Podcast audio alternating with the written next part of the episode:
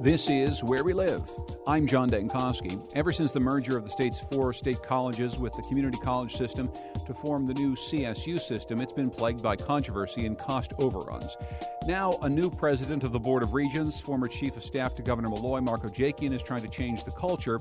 He walks, though, into contentious contract negotiations with faculty, many of whom were stunned by state proposals that could mean more part time teaching staff, more office hours for faculty, the elimination of research grants, and would mean tenured staff could be transferred to another regional university without their consent. Now, last month, Marco Ojakian was on our program to talk about the labor negotiations. He talked about his predecessor, Gregory Gray, who did not have much confidence within the state university community. Just, you know, not a lot of confidence from faculty members and administrators across the state that he was the right fit for the job. And so I entered this arena with a fresh perspective, with a different set of skills.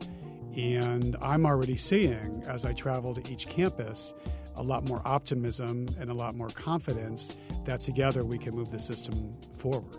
Today in the program, we're going to hear from faculty members to see how much optimism and confidence they have. If you want to join the conversation, 860 275 7266. Again, 860 275 7266. You can comment on our website, wnpr.org slash where we live. You can also find us on Facebook and Twitter at Where We Live. Joining us is Stephen Adair. He's a professor of sociology at uh, CCSU, and he's a faculty representative on the Board of Regents.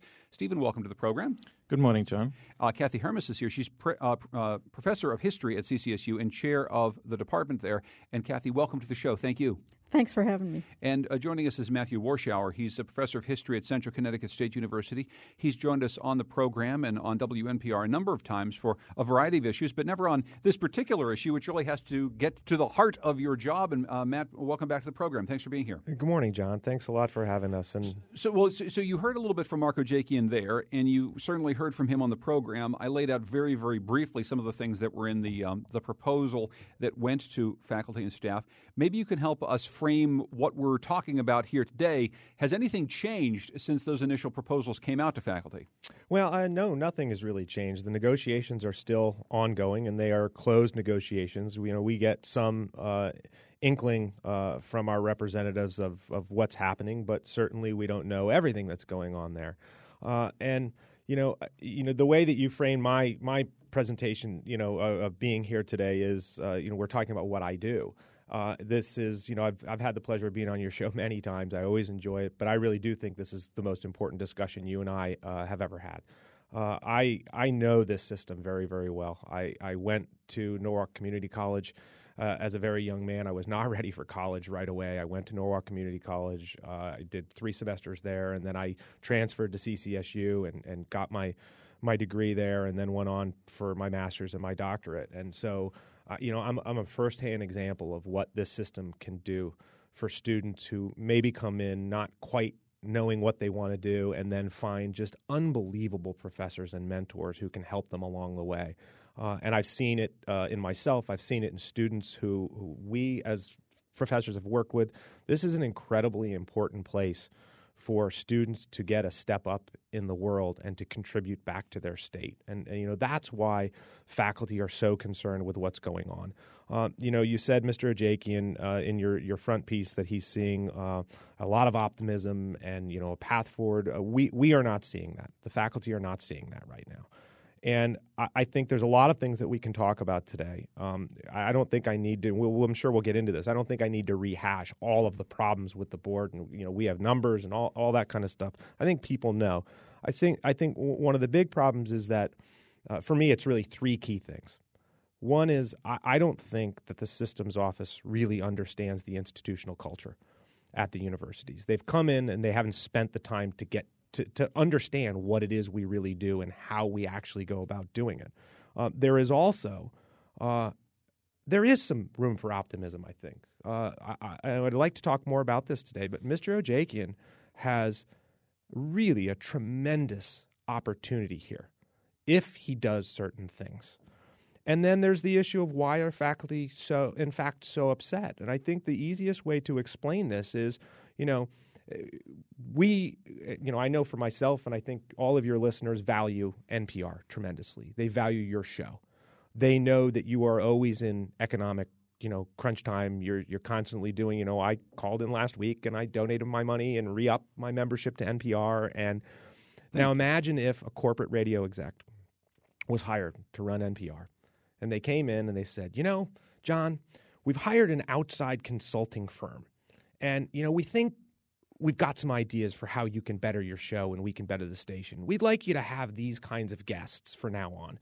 Uh, every 15 minutes, we want you to run a sports uh, segment, you know, that updates scores, and and we're going to have some content for your show that we're going to buy from CBS. That's the way we're going to move forward.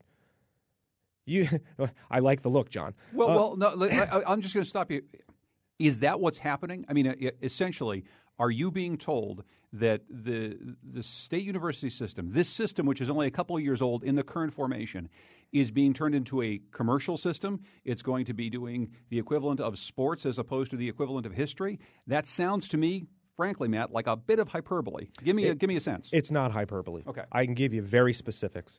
Boston Consulting Group paid $1.97 million to develop content for the system they what they produced was a ridiculous set of PowerPoint slides that no one at our universities are going to utilize. It was a key example of the the you know the people in the system not understanding what it is we do and and thinking that they can solve problems. When you say when you say that there's not an understanding of the institutional culture, what is? I mean, and I'm going to ask actually all of our guests to maybe just this could be a, a good first question here. What is the institutional culture? Explain what what it is, the thing that people aren't getting uh, at the state level, at the uh, maybe at the administration level, maybe Mr. Ojakian? What is it they don't understand about the institutional culture? I think the most basic element that they don't understand is they don't get that the the universities are perfectly, perfectly capable of running our own programs. We're capable of running our academic programs. The faculty have they have the faculty have devoted their lives to knowledge and learning and working with students. We actually know what we're doing. We know how to run our programs. The, the, the people who run the universities themselves, the administrators, the, the people in facilities, they know how to do that. And you've got this outside agency that comes in that hasn't spent time to learn about what we do. And I'll give you another perfect money example. Uh, the, the Board of Regents hired, uh, the systems office, hired a company called Sightlines to come in and work on architectural designs and what the plans for buildings should be at the universities. They spent over $2 million to do that. Believe it or not, we have excellent facilities departments at our universities and they've got master plans and they don't need somebody to come in. We need we I think the system could work for us. It could work. But we don't need to be micromanaged. That's part of the institutional culture problem. They don't really know what it is we do and how we do it. There's so many people on the BOR who have no higher education experience at all. The uh, BOR is the Board of Regents, which we're, we're talking about here, and we're talking with members of the faculty at uh, Connecticut State University System as they are in negotiations with the state of Connecticut. We had Marco Ojakian on the program a couple weeks ago, and now we're uh, meeting with some faculty members to talk a bit about higher education at the state universities. If you want to join us, 860 275 7266. Um, Kathy Hermes, maybe I'll turn to you and, and ask you uh, something about the institution that you have and also what it is about institutional culture that maybe is not understood by those uh, at the Board of Regents level. Sure. I mean, I'm a department chair, and I can just speak from my experience. We've spent a lot of time building the history department in a way that fits our students and our particular needs. So we have people who complement one another. We have different fields covered, but we also complement one another in our teaching styles and that kind of thing. And I think a problem that is emblematic of the systems office is the proposal to move faculty members from campus to campus. Um, this is, I think, primarily the idea of Nick D'Onofrio, the chair of the Board of Regents, and I'll explain that more in a minute. The problem with moving faculty members around is that you destroy the ethos of a department. Our students know what they can get at CCSU in the history department, and they know from whom they can get it. And when students, prospective students, come to the department, we pitch it to them. We show them a particular kind of history department. We emphasize public history a lot and public outreach, for example. Um, you don't get that same history department at Southern. You don't get it at Eastern. There are good history departments in those places, but it's not the same.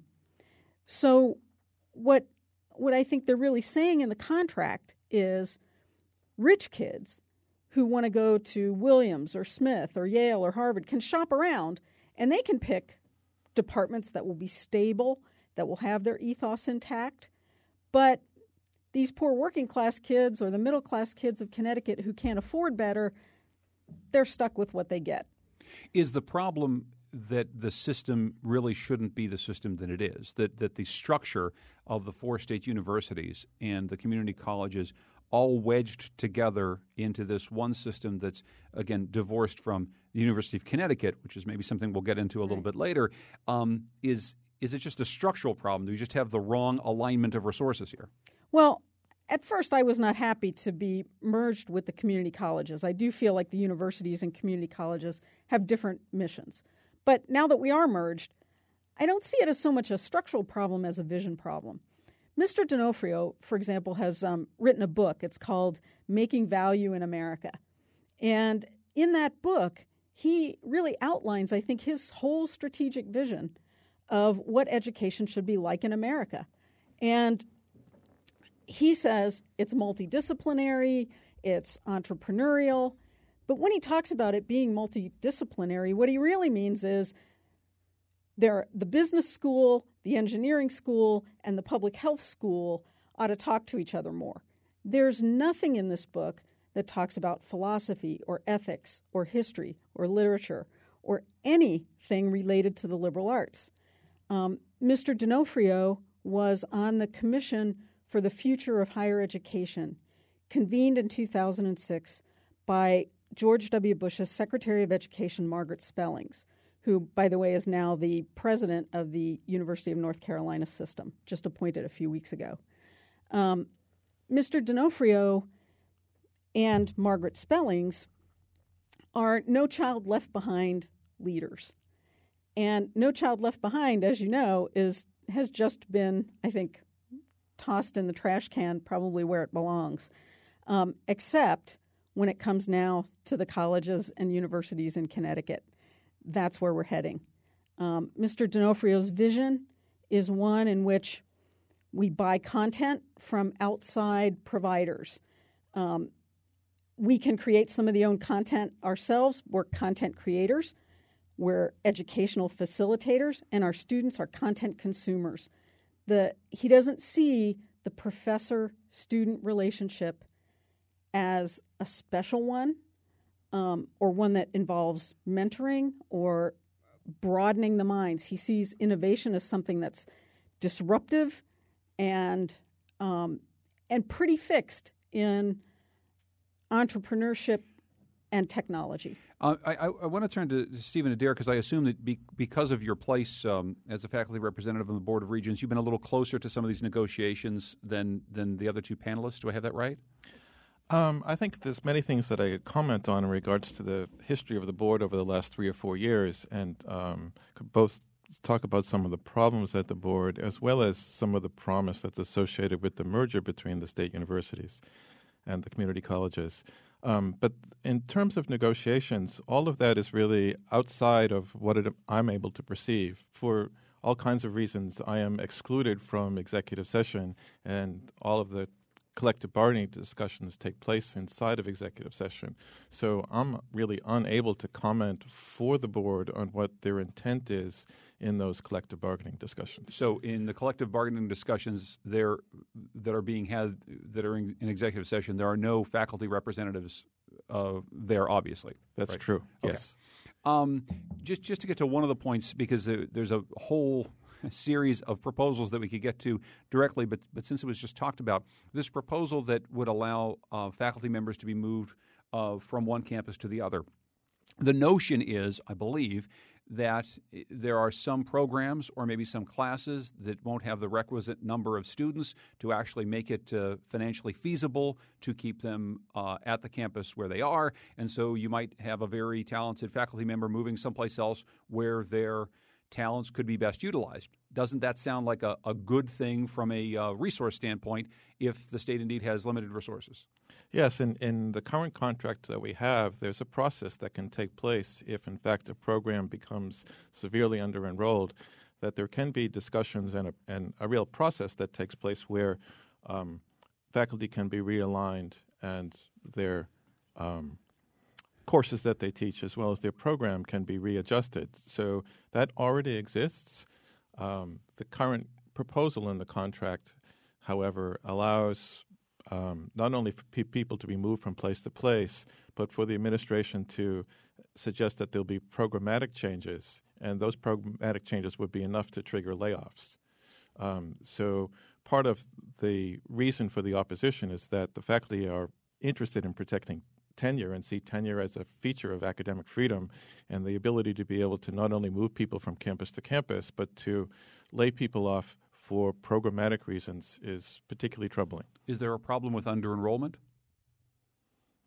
There are undoubtedly um, programs across the system where there are um, not enough enrollments to sort of sustain those programs. That's true, but those are also um, monitored on a continuing basis. There's a yearly report that each institution must make to the board in regards to unenrolled programs. How, how, how to deal with that? If there are indeed under-enrolled programs, Matt, what, what do we do about that? What's the sensible way to approach that? Oh, we've got really good examples of it that are going on right now. For example, uh, language programs over over the last many years have becoming, you know, the, the enrollments are lower and lower. And one of the things that the, the universities did is they made a determination that, uh, you know, we can't offer every single language at every single university. So I believe that it is CCSU took on French and and uh, uh, Southern took on German, and they have they're using.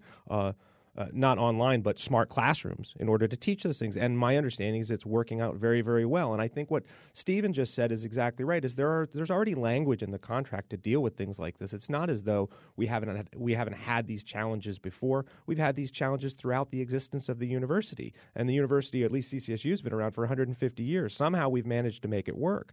And what the, the language change in the contract has been it had always been what they refer to as financial exigency. If there's a problem for financial reasons, we can change it.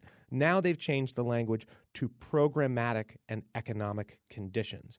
That can mean virtually anything. And you know, one of the things we've been saying, and Mr. Ojakian has been very forthright in saying, look, we're not trying to corporatize higher education, we're not trying to privatize it, we're we're not going to be shutting down programs. Well, you know, the contract, what the BOR has done in terms of outside contracts speaks to a completely different direction that they're going. And then when you put this kind of language, which really doesn't have any certainty to it at all, we get concerned. Um, we're talking today with uh, Matt Warshauer, who's a professor of history at Central Connecticut State University, uh, Kathy Hermes, who's the chair of the history department at CCSU, Stephen Adair, who's a sociology professor there. And we're talking about the CSU system and what it's doing uh, to negotiate right now with the state of Connecticut. A couple of weeks ago, we had on Marco Jakey, and I, I, should say, as I did during that program, that I'm a former uh, faculty member at Central Connecticut State University. I, I, don't currently teach there, but everyone should know that. Uh, we're going to take a break. When we come back, we're going to take some more of your phone calls at 860 275 875 7266 and get some of your tweets at Where We Live.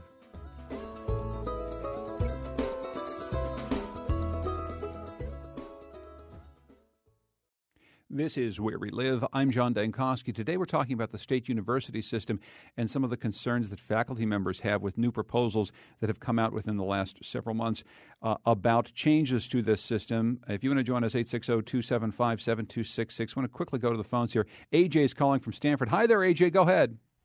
Yes, um, I noticed that um, you know your guests have been talking about the institutional uh, culture and how um, you know there you know we have some unbelievable professors and mentors in the system. But uh, you know, another one of your guests, you know, I'm going to quote her. She said, "We know how to run our programs." What about when the programs don't match the student demographics? You know, as far as um, the number of faculty members of people of color versus uh, the number of students of color attending an institution whose funds you know, um, uh, who, whose demographics are used to garner funds that are then distributed and managed by people who are not from their community, such as at Norwalk Community College.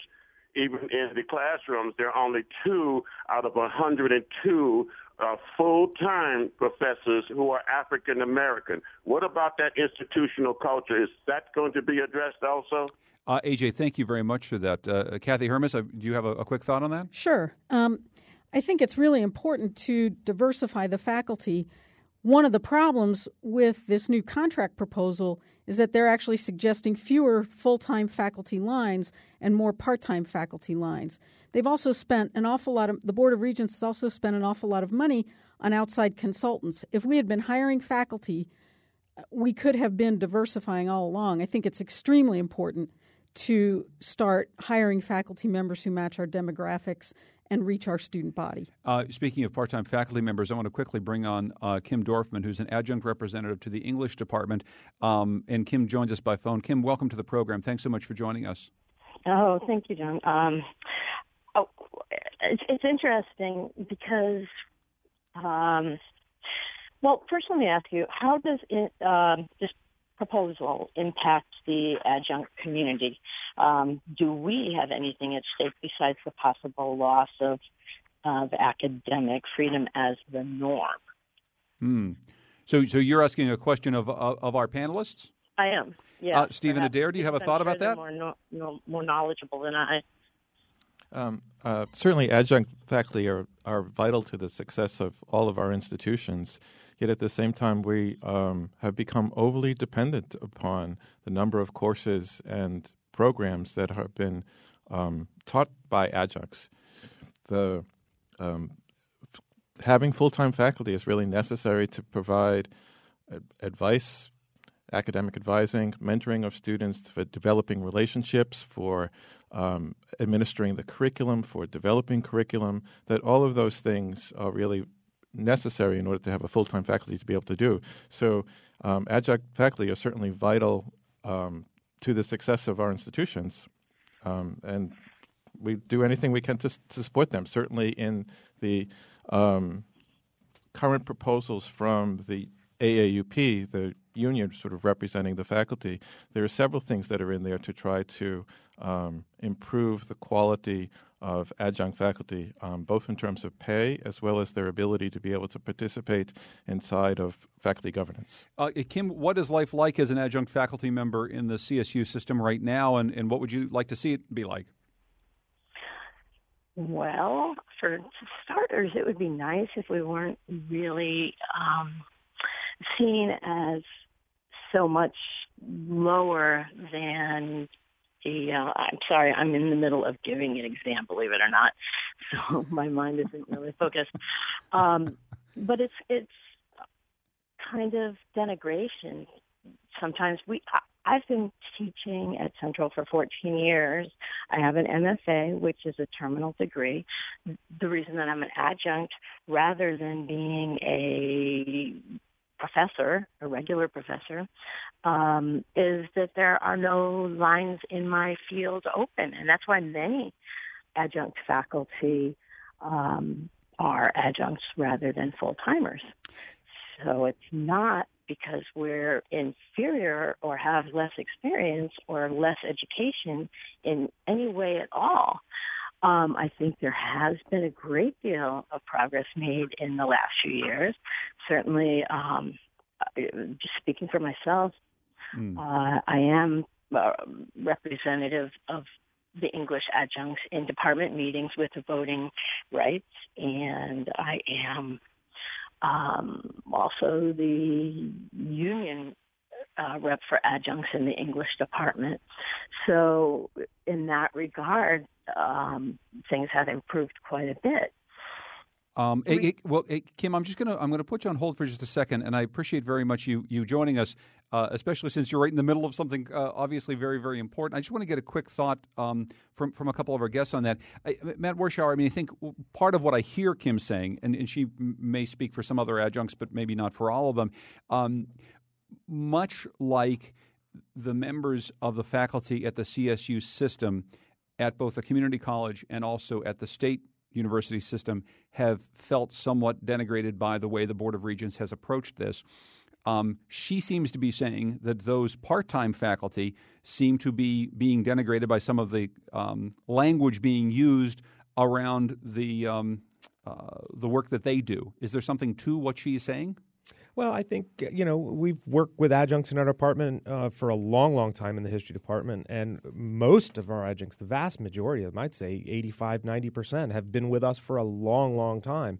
And for, I can speak, you know, mainly for our department is that we we value them, and they know that we value them. We consider them uh, total professionals, but unfortunately, the way that the university system has been going, not just ours, but around the country, is that as less full time members are, are employed, uh, tenure track members are employed, more adjuncts are employed, and they, they don't get uh, health benefits. They get paid, you know, a flat fee for their courses, and there's a lot of uh, very smart, very talented people who are out there, sort of uh, uh, doing the some of us refer to as sort of academic slumming, and where they have to go from institution to institution to institution, uh, and it's you know it's not that they don't do a great job in the classroom; they do, but they they can't do independent research projects with students. They can't do uh, theses with students. They don't advise students. They don't. So the, it's you know both those adjunct faculty members are not getting their due and the students aren't getting their due. And one of the things that this contract wants to do is is continue to increase the number of adjuncts. Um, uh, I want to get to a phone call quickly because uh, we're getting a call here from Richard Judd, who is the former president of Central Connecticut State University. Uh, hello there, sir. Thanks for calling in. Hi, John. Thanks for letting me talk for a minute. Of course, no, no problem. What's on your mind? Well, what's on my mind is listening to the panel, and it's not my place to enter into the negotiation issue with the board and the faculty, but I do want to point out one thing that I've heard several of the panelists say, which I think uh, needs to be expressed, and that is the four state public universities have a distinctly unique mission, and that mission, in my mind, is uh, that they're regional in nature. Now, if you look at the demographics of CCSU, there are something like over 60,000 living alumni. Of those 60,000, 80% of them, John, live within 20 miles of the campus not necessarily the same places in which they were born, but if you go back and look at who those people are and what they're doing, they are clearly serving a very functional and unique role uh, in our state's economy, serving public, business, industry, not for profits. And I think a fact of our faculty is that they uniquely understand this. They understand serving uh, this constituency. And I think that the Board of Regents and Mr. Ojakian can go a long way in helping to foster that role. It's, it's totally different than the University of Connecticut. It's totally different than the community colleges. And I think if they put their eyes on that goal of what these graduates will do down the road, and there's a long list of who they are. I don't have to go through them, but there's a long list of very good people who do a lot of good service. And I asked our panelists this, sir. I mean, um, uh, should the system not be set up the way it's set up right now? Is the problem that the community colleges and these four schools are all kind of lumped in under this Board of Regents system, and there should be more autonomy amongst the, the various institutions? Yeah, I believe so. I mean, uh, I think Kathy Hermes already said to you that uh, the missions are different, and uh, Matt Warshauer is a graduate of, or attended one of these places. Uh, many of them will ultimately uh, come to our state university or go elsewhere. But I think the mission needs to be focused on what are these four state public universities doing and how can we continue to urge them to meet the technology of the future, the needs of the state's economy? How can we grow the minds of these students who are taking liberal arts courses in all of the disciplines of Central? And that adds a significant benefit to uh, our state mind, if you will, the state of mind of our whole state. And I think if they focus there, a couple of people have mentioned, well, what if a program gets outmoded? There are steps in every one of the four state universities to deal with that. There are faculty curriculum committees that put limits on watching the program. If they put a new degree in in four years, they've got to look at it again. Is it doing what it's supposed to do? And if it's not doing, then there's a, a way in which they can uh, axe that program out of the curriculum ultimately. But the, benefit of the faculty, in my mind, always has been that uh, they're just great great folks in terms of their disciplines. If you even look at Matt Warshauer with his work in the Civil War uh, alone, uh, you've been involved in a lot of that program with that. You know what benefit he brings to the kids in the classroom. Well, and that's where my head is. Well, Richard Judd, former president of CCSU, thank you very much for the phone call, and I appreciate John. it. Thanks for listening. Um, you want to jump in, Stephen? I do. Um, since the Board of Regents was formed back in 2011, I do think there's been a certain amount of distance between the board um, and its failure, really, to fully recognize the different missions that are associated with the community colleges and the state universities. Um, and I think I'm probably saying something that many of my faculty colleagues might not agree with, but there's many features of the merger that I think um, are worth pursuing and um, need to be developed further. When we have a graduating class at CCSU, the number of students that are graduating are greater than the number of our incoming freshmen. Right? And that's because we have lots of students that transfer. So the students that are going to the community colleges in many ways become our students. Um, we're in the process of realigning curriculum between the community colleges and the state university. That's going to create greater transparency for students in the community colleges, but it's also going to mean that when students cross the threshold into a community colleges, they have before them um, a um, hundred or so bachelor's programs at the state universities. And if we can do that alignment more clearly, I think that the it works out better for the students as well as for the state universities. Well, when you say do that alignment more clearly, what exactly do you mean? Does it have to do with geography? Does it have to do with what? Explain. Um, in the past, students would take an associate degree and then they would transfer into the, the state universities. And some of the courses that they took at the community colleges may not um, articulate well inside of the four year programs.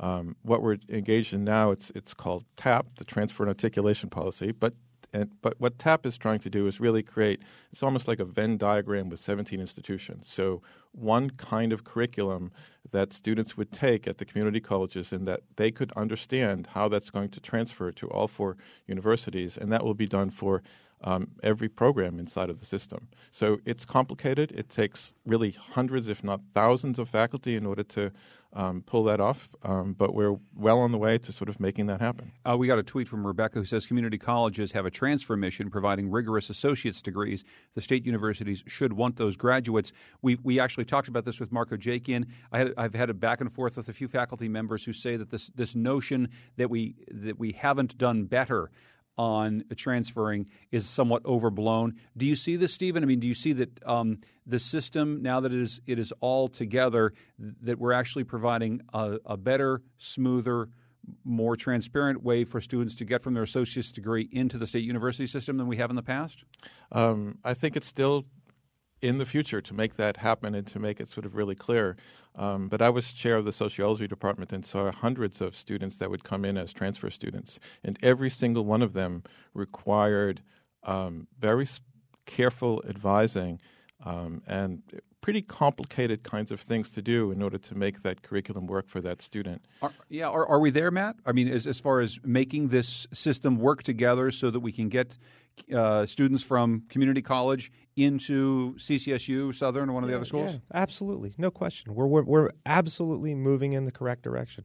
There's no there's no doubt about that. And and we've been moving in that direction for a long time, and we were already moving that direction bet- before the, the the BOR was created. I think that's an important thing to to to point out. But you know, if, if I may, I'd like to take a, a, step back for a minute and and go back to something that we started with, and that is that you know the the concern, the reason that faculty are so concerned right now, and I think that that's the right word, is that we've since the foundation of this board of regents and, and the systems office, the idea was to save money. It hasn't saved any money. In fact, it's spent more money. And that means when more money is being spent, it means it's it's taking money away from faculty and it's taking money away from students. The the, the Board of Regents has a you know a, a huge budget, a forty million dollars a year budget. They don't teach a single student. Okay, I'm not saying that we don't need a systems office. I think that we do, in fact, need a systems office. But when we see, since the founding of this system in 2011, problem after problem, all these private corporatized contracts. This is why we say we're worried about corporatization. When we see all of this happening, um, and then we see these contract proposals that put forth a, a lot of harsh things that are disturbing to us, and we don't see a one proposal that could actually save money, we look at that and we see a pattern and we worry about it. Now, so that that's point one of you know why we're so concerned and disturbed about all of this.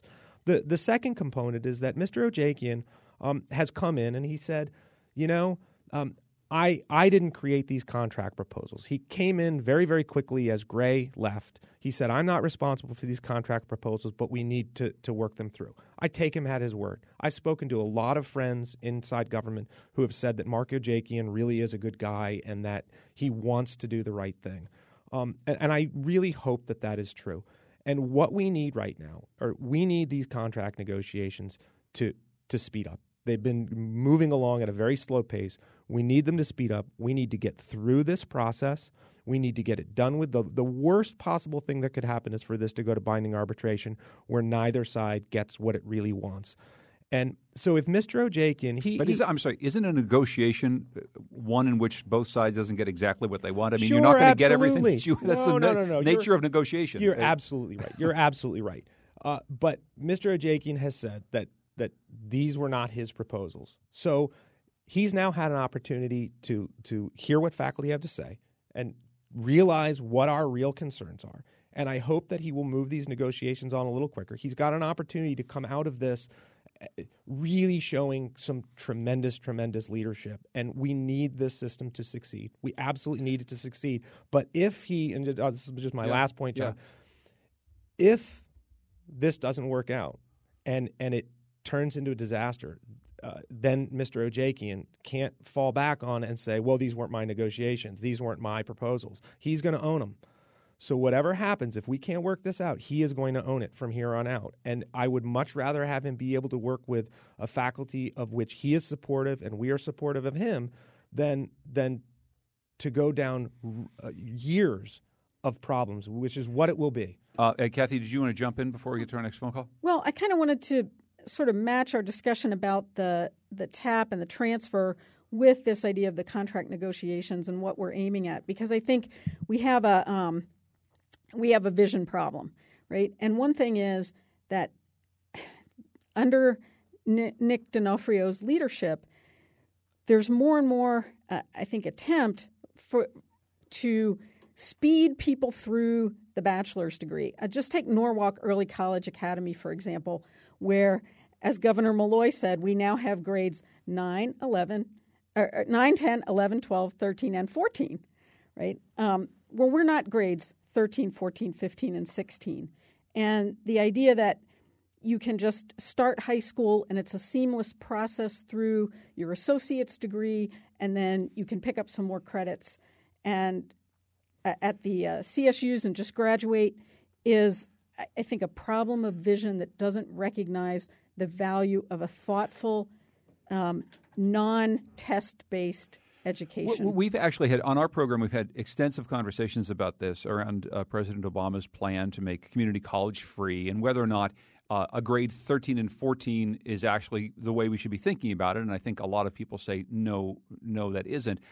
I think it's also fair to say that there have been a lot of studies about uh, students who take longer than four years to graduate and how their outcomes as far as finally graduating and then having meaningful employment that pays the bills afterward, sure. it falls apart. And so it's probably all pretty sensible that people are saying, let's try to get people graduated in four years because after you, you go five and six years, almost everything looks like their outcomes become worse. Sure. And let me say that I think that's in part why Mr. Donofrio's sort of education to employment pipeline, the the school to workforce pipeline looks appealing to some people. But it wasn't until we started having, uh, in the whole country, um, an increased reliance on adjunct professors and fewer full time professors that we started getting a problem with graduating in four years. Um, that may not be the whole problem, but it certainly is one of the problems. Um, because what students need is advising.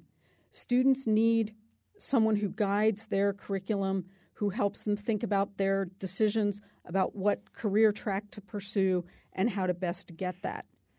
And they need to be able to get the classes. They need to actually be able to get the classes that they need to get, right? This, this is also true. And that's and that's a really important piece of this. I want to quickly get to Will in New Britain before we go to a break. Hi there, Will. Go ahead. Hi. Um, first of all, I'm very happy this is being talked about. My wife and I are uh, both recent CCSU alumni. Um, and I can't stress enough how I'm actually currently a grad student at NYU, and I can't stress how important um, the relationships that I developed with the faculty at CCSU, uh, how important that was to me getting to where I'm at now. Um, in fact, Dr. Warshauer was at our wedding just last year. Um, so that's how deep these relationships can go. Um, so my question is, is what can we do to mobilize the alumni community? How can we get involved in this issue?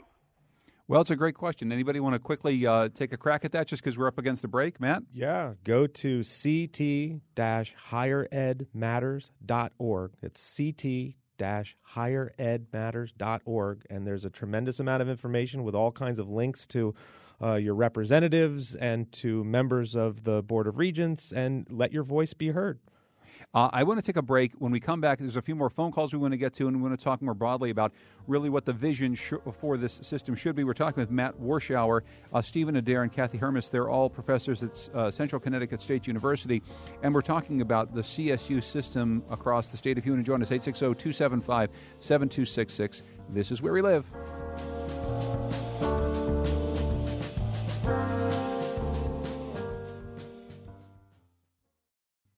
This is Where We Live. I'm John Dankosky. Coming up on tomorrow's show, three stories about food, and I do like to talk about food. Uh, we'll consider the global effects of food loss and food waste with the co author of Food Foolish. We'll also learn how the strawberry went from seasonal delicacy, remember you them in June, to a staple fruit year round what that's meant for American farm workers. And also, it might be time to say goodbye to the banana because of a disease that's wiping out an awful lot of the crop. We'll be talking about food and where it comes from tomorrow on Where We Live. Today, we're talking about students, where they come from in the uh, CSU system, which includes Central and Southern, Eastern and Western Connecticut State University, as well as the community colleges around the state. Uh, a couple weeks ago, we talked with Mark Ojakian, the new head of the Board of Regents. Uh, there are negotiations right now with faculty members, and we have some faculty members sitting here with us right now. I want to quickly get to a couple tweets and maybe a, a few more phone calls in the last few minutes that we have. Uh, Jeff uh, tweets The biggest problem is that average incoming freshmen at CSU is that they are 18 months below grade level. I don't know about the, about the numbers there specifically, Stephen, but we s- certainly have heard an awful lot about students coming out of high school into the community college system, students getting into four year college systems being far below grade level and maybe needing a lot of remedial work. How does that play into what we're doing here with the CSU system? Oh, it's absolutely that's absolutely true, John. Um, there's way too many students that are not college ready that come out of um, public hi, public high schools, and we certainly need to have successful programs in order to develop them. Um, at the state universities, typically um, the students that do need development are able to take a single course, pass that course, and then move on. Um, that's not obviously true of all students, but for the vast majority of them, that's that's so. Some of the students that have the greatest amount of need, however, are at the community colleges, and they they have been going through a pretty thorough restructuring about how it is that they do developmental ed.